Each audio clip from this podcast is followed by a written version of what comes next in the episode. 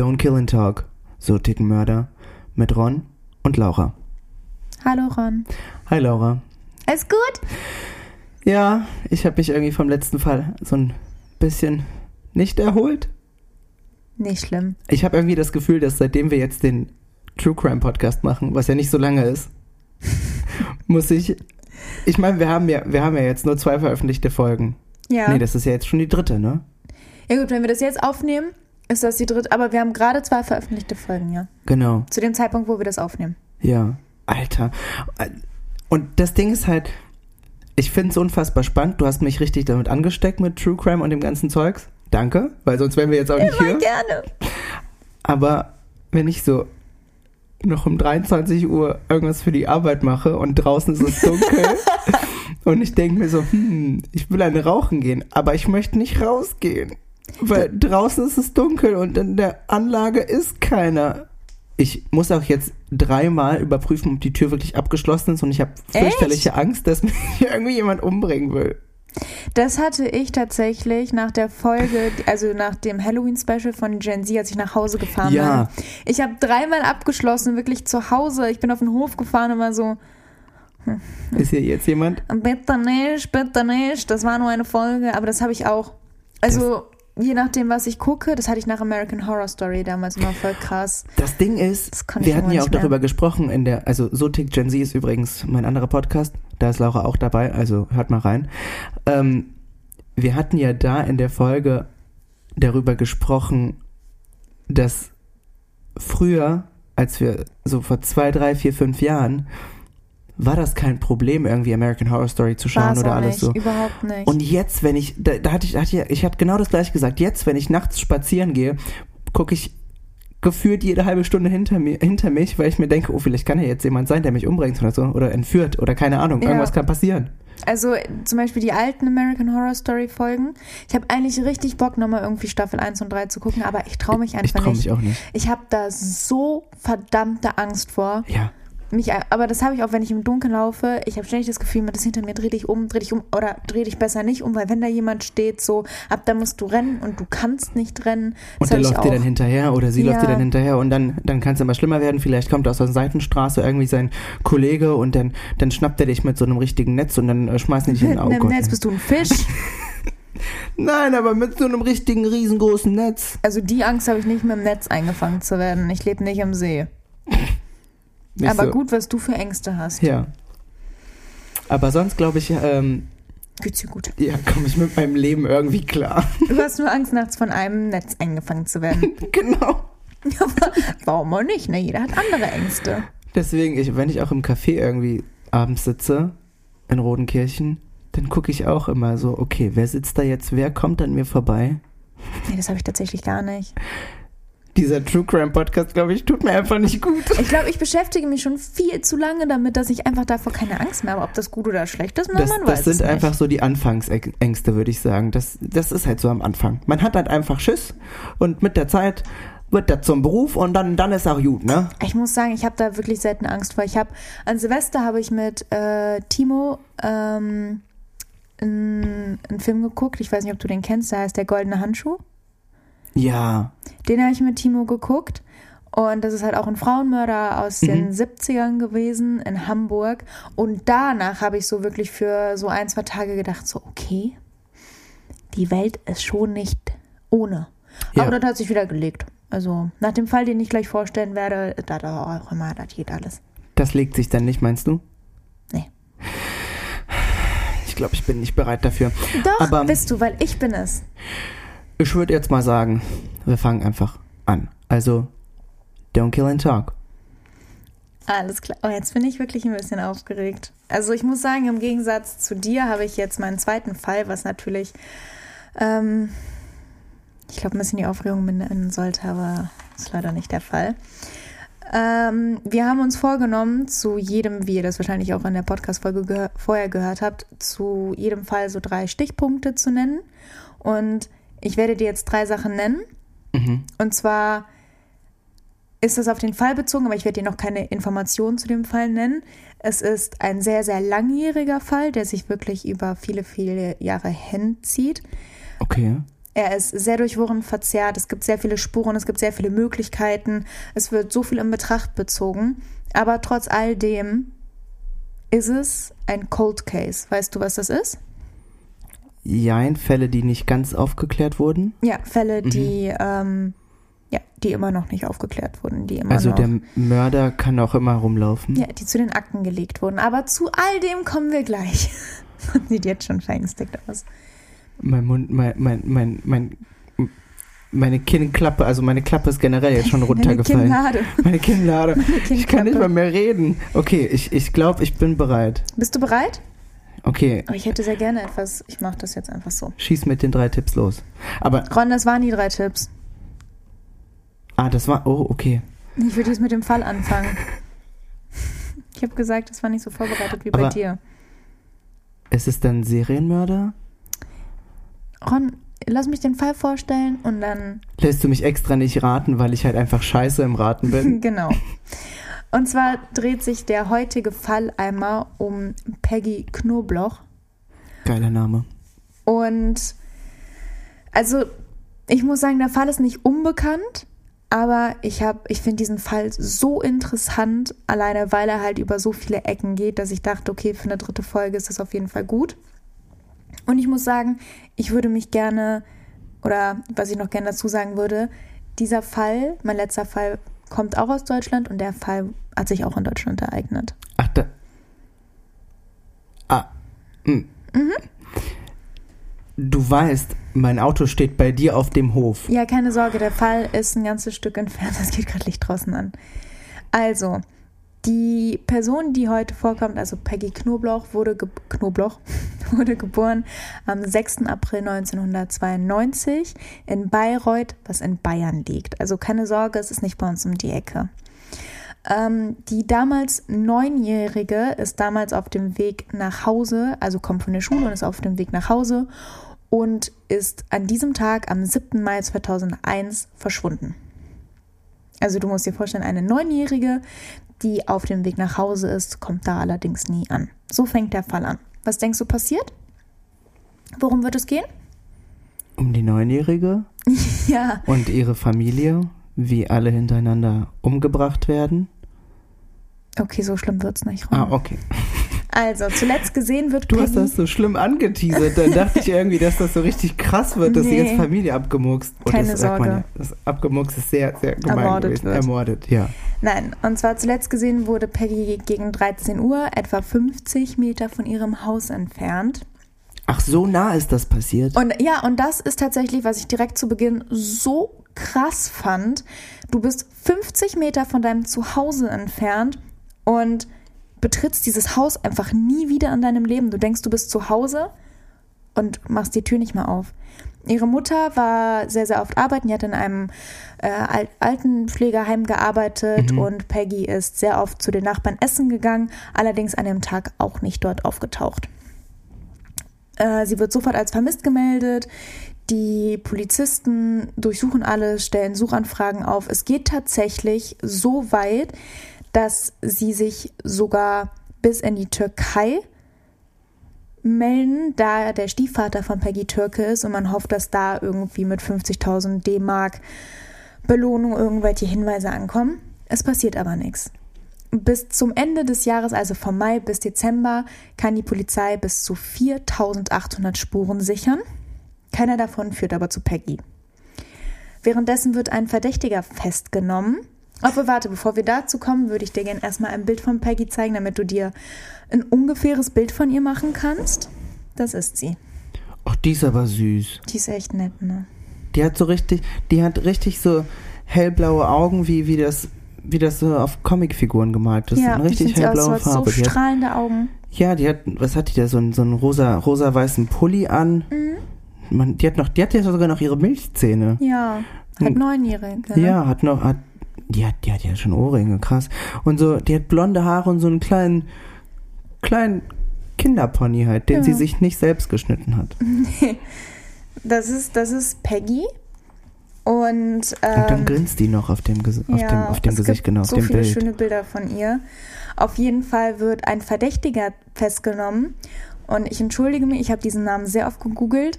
Und ich werde wahrscheinlich im Nachhinein nur seinen Nachnamen erwähnen. Er heißt, Entschuldigung, ich habe hier gerade irgendwas umgeschmissen, heißt Ulvi Kulczak. Okay. Ulvi Kulczak wurde in Verbindung mit diesem Fall festgenommen, wurde aber kurze Zeit später wieder freigelassen, da es keine Beweise gegen ihn gab. Da endet dieser Fall tatsächlich auch. Es gibt keine Angaben, es gibt keine Möglichkeiten, es gibt ein paar Zeugen, die sich gemeldet haben, aber das hat zu keiner weiteren Spur geführt. Mhm. Deswegen wurde der Fall im Jahr 2001 erstmal beiseite gelegt. Bis es dann Februar 2002 war und der Fall erneut aufgerollt wurde und einfach neue Ermittler dazu kamen und einfach weitergesucht wurde. Im März 2002 wurde dann die Wohnung erneut von Herrn Kulczak durchsucht, man fand aber nichts. So, dann, du wirst merken, es gibt zwischen den Informationen sehr, sehr große Zeitabstände. Es ist nicht bewusst, es ist nicht klar, was zwischen den Monaten gemacht wurde, ob weiter geforscht wurde oder nicht. Aber weiter geht es im Oktober 2002, wo es zu einer erneuten Festnahme und Vernehmung von Kulczak kam. Da gestand er am 3. März, also 4 Tage vor der Tat, die damals 9-jährige Peggy missbraucht zu haben. Und er habe sie auf ihrem Schulweg abgepasst, um sich zu entschuldigen für die Tat, die er gemacht hat. So, sie drohte ihn allerdings an dem Tag, ihn zu verraten und lief weg. Boah, ich krieg langsam richtigen Hasskick gegenüber diesem Typen. Ja, das habe ich auch, aber ich möchte nicht zu viel sagen. Er holte sie ein, kein weites Stück entfernt, er holte sie ein und erstickte sie, indem er Mund und Nase zuhielt und gestand nach der Tat alles seinem Vater, der ihm hilf, die Leiche zu verstecken. Also der hat dieses hilflose 9-jährige Mädchen umgebracht. Er hat es missbraucht, Tage später wollte er sich dafür entschuldigen. Sie hat diese Entschuldigung nicht angenommen und wollte weglaufen. Er hat sie eingefangen, ermordet und alles seinem Vater gestanden und die beiden haben dann die Leiche verbuddelt. Boah, was ein kleiner Pisser. Warte. Es gibt... Oder es war der Vater, okay, ja. Kulczak nahm das Mordgeständnis zurück und es gab tatsächlich zu seiner Aussage, zu der Misshandlung von dem Kind und zum Mord keinerlei Aufnahmen. Das heißt, man kann nicht nachweisen, dass er das ausgesagt hat. Mhm. Es stammt alleine aus dem Gedächtnisprotokoll eines Polizisten, der ihn vernommen hat. Ansonsten gibt es keine Beweise dafür, dass er das gesagt habe. Um jetzt aber mal ein kleines bisschen vom Fall abzulösen, möchte ich einmal kurz auf den Mörder eingehen, damit du vielleicht ein besseres Bild bekommst. Und ich zeige dir gleich auf jeden Fall auch ein Bild. Mhm. Und zwar hat der Mann, es ist nicht genau bekannt, wie alt er zu diesem Tatzeitpunkt war, weil man im Nachhinein versucht hat, ihn etwas zu schützen, ihn etwas aus der Öffentlichkeit herauszunehmen, weil dieser Fall damals sehr, sehr viel Aufmerksamkeit erregt hat. Der Mann hat durch eine Hirnhautentzündung etwa den geistigen Zustand eines 8- bis 10-jährigen Jungen.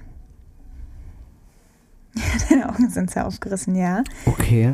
Und was man allerdings dazu sagen muss, natürlich denkt man in dem Moment, okay, 8- bis 10-jähriger Junge, ob der in der Lage war, eine 9-jährige damals zu töten oder sexuell zu missbrauchen, ist natürlich eine Frage für sich. Allerdings ist klar gewesen, zu dem Zeitpunkt, wo er verhört wurde, dass er schon zuvor Jungs sexuell missbraucht hatte. Ungefähr. Jungs? Ja. Mhm. Also Peggy war quasi das einzige Mädchen, das er missbraucht haben soll. Und die anderen Opfer, die waren dann auch irgendwie so in dem Alter, wo Peggy ungefähr war. Also er hat kurz gesagt, einfach nur Kinder missbraucht. Genau. Was ich sehr krass finde, da wie gesagt bestätigt wurde, dass er auf dem Stand von einem 8- bis 10-Jährigen ist. Also hat er in seinen Augen Gleichaltrige misshandelt. Aber in der Realität halt nicht. In der Realität nicht. Er hat das irgendwann seiner Mutter erzählt und es ist so weit gekommen, dass seine eigene Mutter ihn angezeigt hat. Verständlich. Was dazu führte, dass er im September 2002, also quasi knapp 1,5 Jahre, nachdem Peggy verschwunden ist, in eine Psychiatrie eingewiesen wurde. Ja. Zu dem Zeitpunkt klang es ein bisschen so, als wäre der ganze Fall mehr oder weniger erledigt. Man wusste nicht, wo ihre Leiche ist, ob sie überhaupt noch lebt. Aber das war tatsächlich das, wovon man im ersten Punkt ausgegangen ist. Bevor ich dir jetzt von dem Prozess und allem weiteren Vorgehen des Falls erzähle, zeige ich dir ein Bild von diesem Mann. Möchtest du einmal erklären, wie er aussieht? Beschreiben?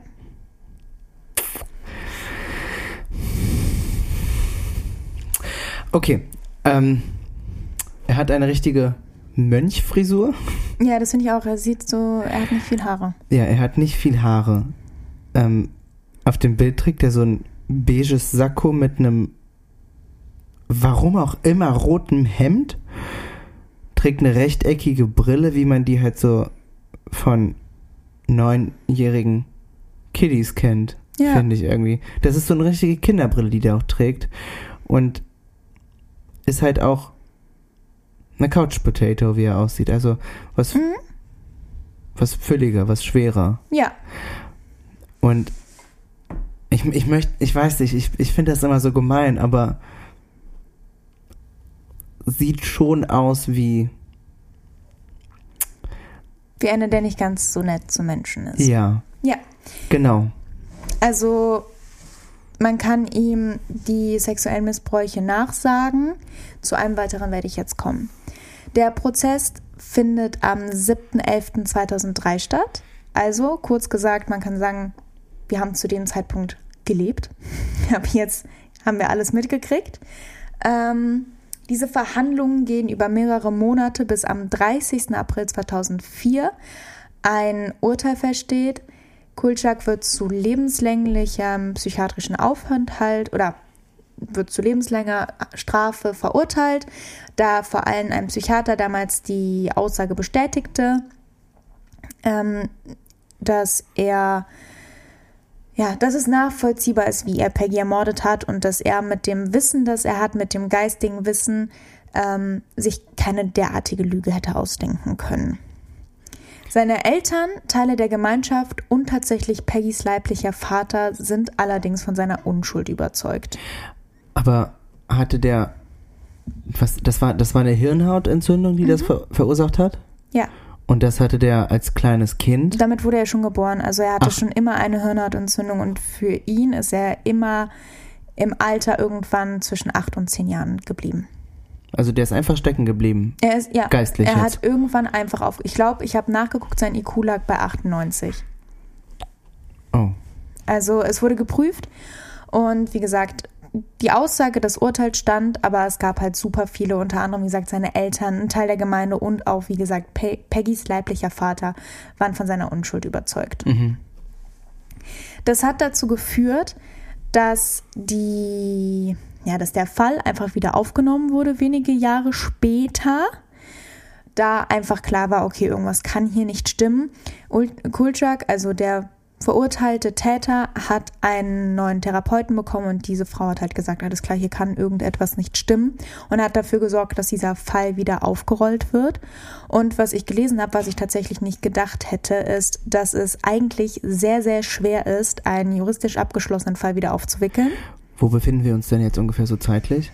Im Jahr 2013, also knapp 10 Jahre später. Okay. Er war jetzt 10 Jahre in Haft und hat mehr oder weniger, hieß es, er hatte seine Strafe abgesessen. Der Fall muss wieder aufgewickelt werden. Irgendwas kann da nicht stimmen.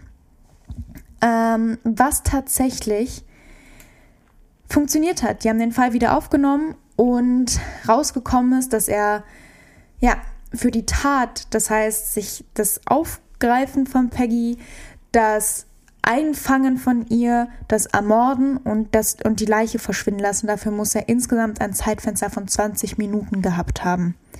Da Peggy circa 20 Minuten bis eine halbe Stunde vorher in einem Bus gesehen wurde. Okay. Und es wird vermutet, dass die Tat zwischen 13 und 13.30 Uhr ablief, was dazu führen kann, dass man in 20 Minuten keinen Menschen fangen, ermorden und verschwinden lassen kann. Nee. Zudem wurde der Fall wieder aufgerollt, da ein Zeuge eine Aussage widerrufen hat und vor Gericht zugegeben hat, dass die Aussage von vor 10 Jahren nicht gestimmt hat. Also er hat kurz gesagt gelogen dann. einer der Leute oder einer der Zeugen im Gericht, der gegen ihn ausgesagt hat, hat im Nachhinein zugegeben, dass er gelogen hat und in einen der Punkte gelogen hat. Welcher ist nicht bekannt?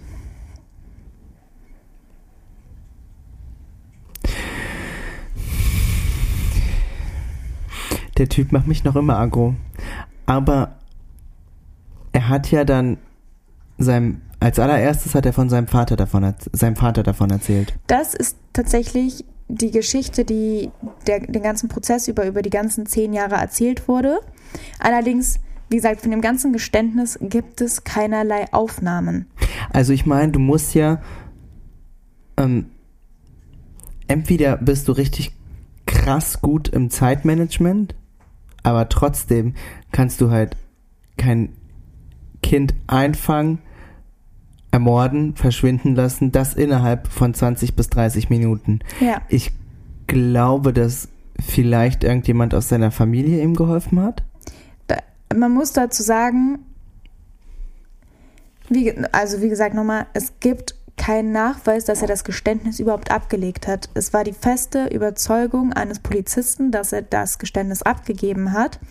Allerdings hat Kulczak persönlich die Anklage oder sein Geständnis widerrufen, hat gesagt, das habe ich nie gesagt. Und auch sein Vater hat das widerrufen, hat gesagt, das habe ich niemals gesagt. Das heißt, es stehen 2 Menschen gegen einen Polizisten. Mhm.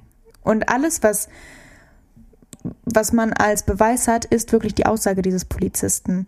Und das hat dazu geführt, dass der Fall wieder aufgenommen wurde, alles überarbeitet wurde, was dazu geführt hat, dass Kulczak 2 Jahre später am 14.05.2015 in eine neue Unterbringung gesetzt wurde und seit dem Juli 2015 in einer Wohneinrichtung lebt, an der er Freigang hat. Das heißt, er sitzt nicht mehr im Gefängnis und er sitzt nicht in einer geschlossenen Psychiatrie. Also er ist kurz gesagt jetzt beim betreuten Wohnen. Ja, er ist quasi raus aus allem. Es konnte nachgewiesen werden, dass er diese Kinder und auch Peggy sexuell misshandelt hat. Aber nicht umgebracht hat, oder? Ja, irgendeiner muss es doch gewesen sein. Dazu kommen wir jetzt. Gut, dass du so gute Übergänge baust. Mein Gott, Ron. Dich kann man richtig gebrauchen für diesen Podcast. Also, die Ermittlungen gehen während dem Gerichtsverfahren natürlich weiter. Mhm. Während dem Jahr 2013 bis 2015 werden weitere Tatverdächtige festgenommen oder überprüft. Unter anderem auch Robert E., der in der Nähe des Tatorts gelebt hat. Man hat seine Wohnung durchsucht und hat dort andere Sachen festgestellt, dass er unter anderem auch Kinder sexuell missbraucht hat. Allerdings konnte man dort nichts von Peggy feststellen. Wie hieß er? Robert W.? Robert E. Robert E., okay. Also sie haben in diesen 2 Jahren wirklich sehr, sehr viele Sachen durchsucht und haben viele Ermittlungen angestellt. Das würde den Rahmen sprengen, die alle zu benennen. Und er war... Er hat Kinder missbraucht, aber hat nicht in dem Fall Peggy zu tun gehabt. Also er hatte nichts mit dem... Verschwinden des Mädchens zu tun. Nee, wie hieß nochmal der andere Typ? Kulczak. Kulczak. Er hatte nichts mit Kulczak zu tun. Nein, gar nichts. Die kannten sich auch nicht. Kulczak ist quasi jetzt raus aus dem Schneider. Es ist nachgewiesen, dass... Aber wie... Es gab jetzt irgendwie zwischen diesen beiden Fällen, dazwischen gab es irgendwie, das ist nicht miteinander verbunden. Die haben im Umkreis des Tatorts, haben die Wohnungen durchsucht und andere Möglichkeiten festgestellt, weil, überleg mal, dieser Fall ist über 10 Jahre her und die haben immer noch keine Möglichkeiten. Es ist nicht mal eine Leiche aufgetaucht, nicht mal irgendetwas.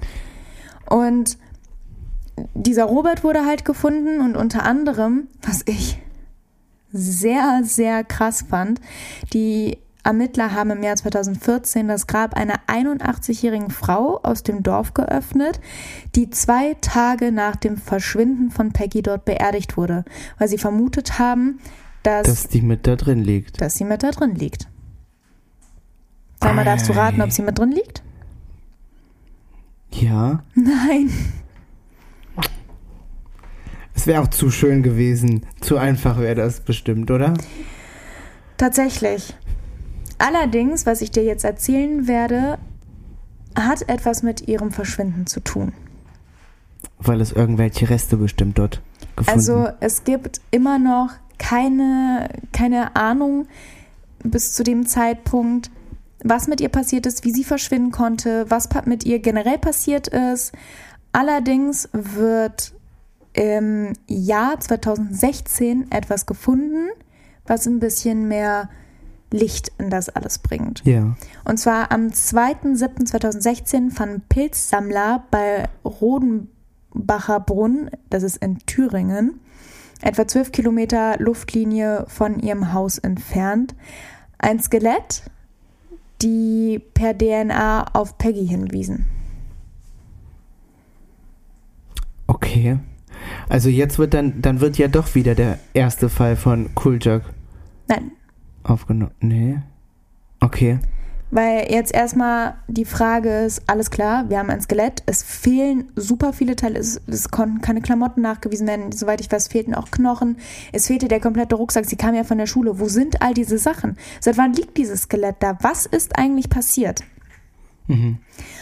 Und der Tatort wurde durchsucht und dort fand man tatsächlich auch DNA-Spuren von Uwe Böhnhardt, das ist ein Rechtsterrorist gewesen. Die wurden zwar am Tatort gefunden, war allerdings eine falsche Fährte. Das heißt, der Stuhl hat voll geknackt. Es war eine falsche Fährte, weil dieser Mann nie etwas mit Peggy zu tun hatte. Es ist bis heute nicht klar, wie seine DNA-Spuren an den Tatort von Peggy kamen, aber dieser Mann hatte rein gar nichts damit zu tun. Es war eine komplett falsche Fährte, die wieder super viel Zeit in Anspruch genommen hat, den richtigen Täter zu finden. Mhm. Weiter gehen die Ermittlungen im Jahr 2018, also knapp 2 Jahre nach dem Fund des Skeletts. Also jetzt vor 6 Jahren. Jetzt vor 6 Jahren. Und überleg mal, der Fall hat angefangen 2 Jahre, bevor du und ich geboren wurden. Von 2001 bis 2018. Okay, krass. Das ist, was ich meinte mit der ist total versponnen und sehr, sehr langjährig, weil es einfach immer wieder Möglichkeiten gibt, die dazugehören könnten oder einfach neue Dinge passiert sind. Und zwar wurde der Fall erneut aufgerollt und am 12. September 2018 wurde Emanuel S., ein Freund von Kulczak, durchsucht, da Mikropartikel auf dem Skelett von Peggy von ihm gefunden wurden. Mikropartikel. Da muss man sich, finde ich, mal richtig reinziehen, wie krass das alles ist. Ich knall die ganze Zeit irgendwo gegen. Ich finde das auch. Deswegen meinte ich tatsächlich letztens, heute jemanden umzubringen. Überleg mal, ein Mikropartikel auf einem Skelett. Dieses Skelett, man kann nicht nachweisen, wie lange das Skelett da lag. Aber es lag im Wald und es wurden 2 Jahre später, nachdem es konserviert wurde, ich weiß nicht genau, was in den 2 Jahren mit den Teilen passiert ist, wurden Mikropartikel auf dem Skelett gefunden und konnten zu einer Person nachgewiesen werden. Mhm. Ja. Und dann? Jetzt bist du interessiert, ne? Manuel S. gibt zu, er habe am 7. Mai 2001, also am Tag von Peggys Verschwinden, die Leiche bekommen und versuchte, das Mädchen wiederzubeleben. Hä? Okay. Was denkst du? Also er versuchte, sie wiederzubeleben, damit so getan wird, als wäre nichts passiert, oder? Er hat gedacht, sie wäre nicht tot. Er wusste nicht, wie lange das Kind schon leblos ist und er hat versucht mit aller Kraft, sie wieder zu beleben. Okay. Da das nicht funktioniert hat, hat er die Leiche verschwinden lassen. Wo genau, wie genau, ist nicht bekannt. Und die Klamotten, die sie anhatte, zum Beispiel Jacke und T-Shirt und ihren Schulranzen, hat er vernichtet. Jetzt ist die Frage, von wem hat er diese Leiche bekommen? Und wer hat sie umgebracht? Das führt tatsächlich alles wieder zu Ulvi Kulczak zurück. Ja. Daraufhin wird, wie gesagt, Manuel S. verhaftet. Und was ich persönlich super interessant finde, ist, dass er damals schon verhört wurde, als es halt um Kulczak ging, weil er ein sehr enger Freund von ihm ist. Und er habe im Jahr 2003, 2004 während des ersten Prozesses betrunken schon Hinweise gegeben, wie es damals abgelaufen ist. Da er aber getrunken hat, hat die Polizei ihm nicht geglaubt, keine Anlagen überprüft und hat ihn wieder freigelassen. Also und eigentlich hat er sich schon selbst mal verraten. Er hat sich selbst betrunken verraten. Er hat betrunken eine Aussage gemacht. Und keiner hat ihm geglaubt, nur weil er besoffen war. Genau. Die Angaben wurden nicht weiter überprüft. Man hätte so viele Jahre früher einfach auf diesen Fall kommen können. Vielleicht hätten wir dann ein normales Geburtsjahr gehabt. Hätten wir auch. Was ich noch krasser finde, obwohl Manuel S. ein Geständnis abgibt und Kulczak S. wieder mit ins Boot holt, wird Manuel 2 Wochen später einfach wieder freigelassen. Der Sinn dahinter ist wo? Es gibt keinen Sinn. Ein Typ, der versucht, eine Leiche, von der er nicht wusste, dass es eine Leiche ist, wiederzubeleben, dann dafür sorgt, dass die Leiche des Kindes, des kleinen Mädchens verschwindet und keine Ahnung, was mit den Klamotten und dem Rucksack und allem drum und dran passiert, will ich auch gar nicht wissen. Wird nach 2 Wochen dann einfach freigelassen. Ja, und der Fall mit Kulczak wird nicht wieder aufgeholt. Wollen die mich verscheißern? Weil damals festgestellt wurde, dass es zeittechnisch gar nicht hingehauen haben könnte, weil er psychisch nicht auf dem Level gewesen wäre, vor dem Gericht zu lügen. Deswegen wurde Kulczak nicht wieder mit ins Boot geholt und Emanuel S. wurde wieder freigelassen. Und dann? Was dazu führte, dass im Jahr 2020, also vor jetzt 4 Jahren, die Ermittlungen am 22.10. mit 6.400 Spuren, 250 Gutachten und 3.600 Vernehmungen eingestellt wurde. Meisterleistung, echt, ey. Der Körper von Peggy wurde 4 Jahre, oder was davon übrig geblieben ist, das Skelett wurde 4 Jahre, nachdem sie gefunden wurde, am 6.4.2020 im Beisein ihrer Mutter und Kriminalpolizei beerdigt. Und was ich daran so krass finde, das Datum ist ihr Geburtstag. Sie wäre an dem Tag 30 Jahre alt geworden. Boah. Es war bestimmt dieser Emanuel. Du kannst mir nicht erzählen, dass, ach, da liegt eine Leiche vor meinem Haustür. Ja, ich geh mal gucken, was da ist. Was ich so super krass finde, natürlich dieser Polizist bei der Erstvernehmung, es war eine 1:1 Aussage. Natürlich, er hätte lügen können. Man weiß auch bis heute, also es gibt so viele verschiedene Möglichkeiten, was damals abgelaufen sein könnte. Aber ich finde, es ist sehr wahrscheinlich, wenn er vorher Kinder misshandelt hat, dass er zu ihr ist, in seinem Kopf zwischen 8 und 10 Jahren dachte, okay, ich entschuldige mich bei Peggy. Sie gesagt hat, oh mein Gott, ich glaub dir das nicht, ich sorge dafür, dass du Ärger kriegst. Er sie wirklich eingefangen hat, ermordet hat, vor lauter Panik seinen Vater angerufen hat und der Vater und halt Ulvi gedacht haben, okay, alles klar, wir müssen die Leiche wegkriegen, haben sie zu Emanuel gefahren. Emanuel war im ersten Moment total verstört und hat gesagt, okay, ich muss versuchen, sie wiederzubeleben. Nachdem er aber gemeint hat, okay, aber es funktioniert nicht. Kulczak. Kulczak hatte nichts mit Emanuel zu tun. Doch, das waren Freunde. Das waren Freunde. Deswegen finde ich, liegt das alles so unfassbar nahe. Aber irgendwas daran muss nicht gestimmt haben. Was für Vollidioten waren das denn? Warum ruft nicht der Vater, die Polizei oder Emanuel? Da kann man doch irgendwas machen. Dann hätte Ulvis, wäre der Sohn in den Knast gekommen. Ja, und der Sohn, der hat jetzt hier keine Engelstat gemacht. Ich finde es total krass, weil du hast so viele Möglichkeiten wirklich überlegt, die mal 400 Spuren, 250 Gutachten, 3.600 Vernehmungen. Über 20 Jahre ging dieser Fall. Du hattest so viele Möglichkeiten und es wurde einfach fallen gelassen. Ey, das ist so traurig. Und wenn man das Bild von Peggy gesehen hat, macht das einen noch aggressiver. Ich finde, also ich muss wirklich sagen... Ey, die tut mir so leid. Ich muss sagen, das habe ich Ron schon erzählt, vor ein paar Jahren habe ich mich sehr für Kriminalbiologie interessiert und habe mir einfach ein paar Fälle von Mark Benecke durchgelesen, der unter anderem auch über Peggys Fall berichtet hat und hat auch von ihrem Skelett geredet und alles Mögliche. Und ich erinnere mich noch dran, dass er gesagt hat, dass DNA-Spuren gefunden wurden und es auch einen kompletten Bericht darüber gibt. Und ich finde es halt so krass, jetzt habe ich komplett den Faden verloren, aber ich finde es halt so krass, dass es so viele Sachen gibt und das so persönlich ist und man so viel darüber lesen kann und hat trotzdem keine Ahnung, was passiert ist. Und ich denke, das wird man auch nicht mehr erfahren.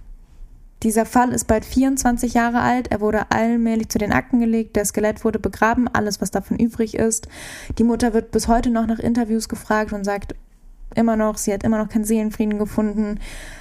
Ich finde es total Wahnsinn. Man findet auch keinen Seelenfrieden, wenn der Fall ungeklärt ist und dein eigenes Kind umgebracht wird. Sie weiß nicht, wie sie gestorben ist, wann sie gestorben ist. Sie hat halt wirklich nur alles klar. Das ist ja das Schreckliche daran, dass die nichts darüber weiß. Die weiß nicht, wie ihr Kind von dieser Welt gegangen ist. Es wird halt, wie gesagt, vermutet, dass sie erstickt wurde, aber ich erinnere mich nicht mehr ganz an den Pathologiebericht war es ja nicht, da nicht alles vollständig war. Aber ich erinnere mich, glaube ich, dass Mark Benecke gesagt hat, dass es grobe Gewalteinwirkungen von außen gab. Und wenn du nicht weißt, wie deine Tochter gestorben ist, aber du weißt, dass sie vorher halt Gewalt erfahren hat und Angst gehabt haben muss, finde ich das als Mutter so unfassbar schlimm. Und dass du jedes Mal denkst, ich habe eine Fährte, vielleicht ist da was, und dann wird es fallen gelassen. Was ich mich halt frage ist, wenn doch schon bekannt war, dass Kulczak mit einer Hirnschleimhautentzündung, war das? Mhm. Auf die Welt kam und somit irgendwann mal im Alter von 8 bis 10 Jahren hängen geblieben ist. Ja. Warum greift man nicht früher psychologisch irgendwie ein? Warum haben nicht die Eltern gesagt, weißt du was, wir machen jetzt irgendwas mit unserem Sohn? Das kann ja nicht so weitergehen. Da kann ja irgendwas passieren. Natürlich kann irgendwas passieren. Soweit ich weiß, haben die das auch vorher versucht. Diesen ganzen Fall dann verhindern können. Von mir aus lassen die den einweisen. Ja, das haben die wohl auch versucht. Wie gesagt, die Mutter hat ihren eigenen Sohn angezeigt, sobald sie rausgefunden hat, dass er Jungs missbraucht hat. Der Vater hätte auch seinen Sohn eigentlich anzeigen müssen. Mhm. Also ich kann ja verstehen, dass man seine Kinder echt liebt. Aber jetzt mal ehrlich, komm. Irgendwann muss man auch seinen Stolz irgendwo nach hinten verschieben. Natürlich, aber ich finde es halt einfach Wahnsinn, dass es so viele Möglichkeiten gibt, dass der Vater das vielleicht auch war und der beste Freund und es weist halt alles wieder immer zurück zu ihm, aber es ist halt nicht klar, was es ist. Ich kann nur sagen, dass im Jahr, ich muss natürlich jetzt lügen. Dieser Fall regt mich so unnormal auf. Ich komme gerade gar nicht mehr klar. Warte, ich kann gerade mal gucken. Es gibt nämlich mehr oder weniger Neuigkeiten. Stimmt, das war aus dem Prozess von 2015, wo Ulvi Kulczak aus der Psychiatrie entlassen wurde. Er wurde im Mordprozess freigesprochen. Alles schön, alles gut. Allerdings hat er jetzt, ich kann dir nicht genau sagen, wen, aber Ulvi Kulczak hat auf jeden Fall geklagt. Auf, ich glaube, 400.000 oder 600.000 Euro, weil er Schadensersatz fordert. Wofür? Weil ihm halt in seinen Augen, er wurde zu 600.000 Euro Schadensersatz, Schmerzensgeld hat er gefordert. Dafür, dass er wahrscheinlich ein 9-jähriges Kind missbraucht hat, umgebracht hat und dann die Leiche mit seinem Vater irgendwo hingefahren hat. Ich kann dir sagen... Dafür würde er Schmerzensgeld... Der will dafür 600.000 Euro... Ich kann dir sagen, oder ich kann mal zitieren, was seine Anwältin gesagt hat. Und zwar war dieser der Meinung, ohne dieses Gutachten wäre Ulvi niemals verurteilt worden. Wenn man sich das Gutachten genauer anschaue, stellte man fest, dass es dazu keine Dokumentation in Form von Ton- oder Videoaufzeichnungen gäbe, wie es der Bundesgerichtshof verlangte. Dadurch, wir hatten das Jahr 2001, da gab es noch sowas gefühlt nicht, ey. Dadurch, dass er halt so lange Jahre sitzen musste, verlangt er Schadensersatz dafür. Er ist ja aber nicht unschuldig. Ja. Ist er auch nicht. Und diese Begründung seiner Vertreterin oder Anwältin ist total sinnlos. Natürlich ist es das. Was läuft denn da durch den Kopf bei denen, durch die Birne? Ja, nicht viel. Also, wie gesagt, es ist ja nachweisbar, dass er auf einem Stand von einem 9- bis 10-Jährigen ist. Ich bin mir nicht mehr sicher, ob man in dem Alter weiß, was 600.000 € für ein Gewicht haben, aber... Der kann auch von mir aus sich im Alter von 100 befinden, hat einen IQ von 98, aber egal was man für einen IQ hat, man weiß, dass 600.000 €, das 600.000 ist eine große, lange Zahl und das ist ganz viel Geld. Ja, auf jeden Fall. Die wollen mich doch verscheißern. Also ich versuche gerade rauszufinden, hier, ich habe mir gerade nochmal kurz das Interview von Mark Benecke durchgelesen. Das stammt aus dem Jahr 2016, also zu dem Zeitpunkt, wo die Leiche von Peggy gefunden wurde. Und er hat halt erzählt, oder es ging um den Todeszeitpunkt, den man feststellen konnte. 15 Jahre später wurde die Leiche gefunden, Alter. Ja. Ja. Er sagt halt, dass man anhand von Peggys Skelett oder von dem, was übrig geblieben ist, man feststellen konnte, dass Peggy wirklich nicht mehr lange gelebt haben kann, nachdem sie verschwunden ist, weil ihr ganzes Skelett, ihr ganzer Körperbau, es waren wohl Zähne, sind aufgefunden worden, also wahrscheinlich der Schädel, dass die sich nicht weiterentwickelt haben. Das heißt, Peggy wird tatsächlich in dem Zeitraum, wo sie verloren gegangen ist, gestorben sein. Und natürlich ist das für eine Mutter keine Befriedigung zu sagen, okay, mein Kind musste nicht lange leiden oder die war nicht irgendwo eingesperrt. Aber ich finde es wirklich so krass, dass dieser Mensch einfach so verdammt lange, einfach wie gesagt, wie Ron schon gesagt hat, 15 Jahre einfach weg war. Und ich glaube nicht, dass ein Skelett 15 Jahre im Wald rumliegt. Man geht doch auch mit Hunden spazieren dort, oder ja, nicht? Also wie gesagt, es wurden Pilzsammler haben das Skelett gefunden, aber in 15 Jahren werden immer mehr als 2 Menschen rauslaufen. Wo genau wurde nochmal das Skelett gefunden? In Thüringen, etwa 12 Kilometer mit dem Auto waren es, glaube ich, 13, 14 Kilometer, aber per Luftlinie waren es 12 Kilometer von ihrem Haus entfernt. Und umgebracht wurde sie ursprünglich in Bayern. Oder wo war das? Das war nur 12 Kilometer von ihrer Heimat entfernt. Also es muss wohl ganz an der Grenze von Bayern gelegen haben. Ja, aber trotzdem, stell dir vor, du bewegst gerade den Leichnam eines neunjährigen kleinen Mädchens. Ja. 12 Kilometer. Um es dann im Wald zu vergraben, 15 Jahre lang es dort liegen zu lassen und auf einmal stoßen da Pilzsammler und denken sich, oh, ich habe ja was gefunden. Ich finde es auch unfassbar krass und ich finde, je länger du dich mit dem Thema befasst, also die ganzen Informationen, die man bekommt in dem Fall, sind natürlich hart. Die kommen Schlag auf Schlag. Das habe ich auch beim Recherchieren, finde ich, so empfunden. Aber je länger du dich, finde ich, damit befasst, desto surrealer wird's. Und worauf ich auch nicht drauf klarkomme, ich meine, bei Emanuel, als dem die Leiche da abgeliefert wurde. Manuel, nicht Emanuel. Achso, Manuel. Manuel S. Manuel S., okay. Dem wurde die Leiche da abgeliefert. Mhm. Und ich hatte das am Anfang so verstanden. Was heißt so verstanden? Ich glaube, er wusste ja nicht, dass das eine Leiche ist. Er wusste ja nicht, dass Peggy, er hat gemerkt, Peggy, dass sie leblos ist, aber er hat versucht, sie halt einfach wieder zu reanimieren. Genau, aber er wusste ja nicht, dass die 9 Jahre alte Peggy, dass die tot ist, klinisch tot. Ja. So, er hat ja versucht, sie zu reanimieren, hört sich ja noch irgendwie menschlich an, was ich mich dann aber frage, hätte er es geschafft? Hätte der die nochmal missbraucht oder hätte der dann hier, wie heißt der nochmal, sein Kumpel Kulczak, da? Ulvi Kulczak. Ulvi angerufen und meint dann, hier, ist jetzt wieder da, kannst du wieder zurückbringen oder was? Das Problem ist, über ihn weiß man halt wirklich unfassbar wenig. Und dann muss der ja noch, also einfach von der Psyche her eingestellt gewesen sein, dass der sagt, ach, weißt du was, ich transportiere jetzt mal die Leiche weg. Mach ich, alles gut. Ich weiß, ich denke mal, bist du wie in so einer Schockstarre und weißt halt, oder machst alles so wie so nach einem Maschinenablauf. Aber in diesen 15 Jahren muss ja irgendwas an Gefühlen hochkommen. Nee, also ganz ehrlich, die wollen mich hier verkackeiern. Das war mein Fall. Ja, echt spannend, aber der regt mich unnormal auf. Ja, ich finde das so einer, da denkst du jetzt drüber nach und denkst, ja, aber 2 Tage später immer noch, oh mein Gott, was ist das? Ach du Scheiße. Vielleicht wird er ja irgendwann wieder aufgenommen.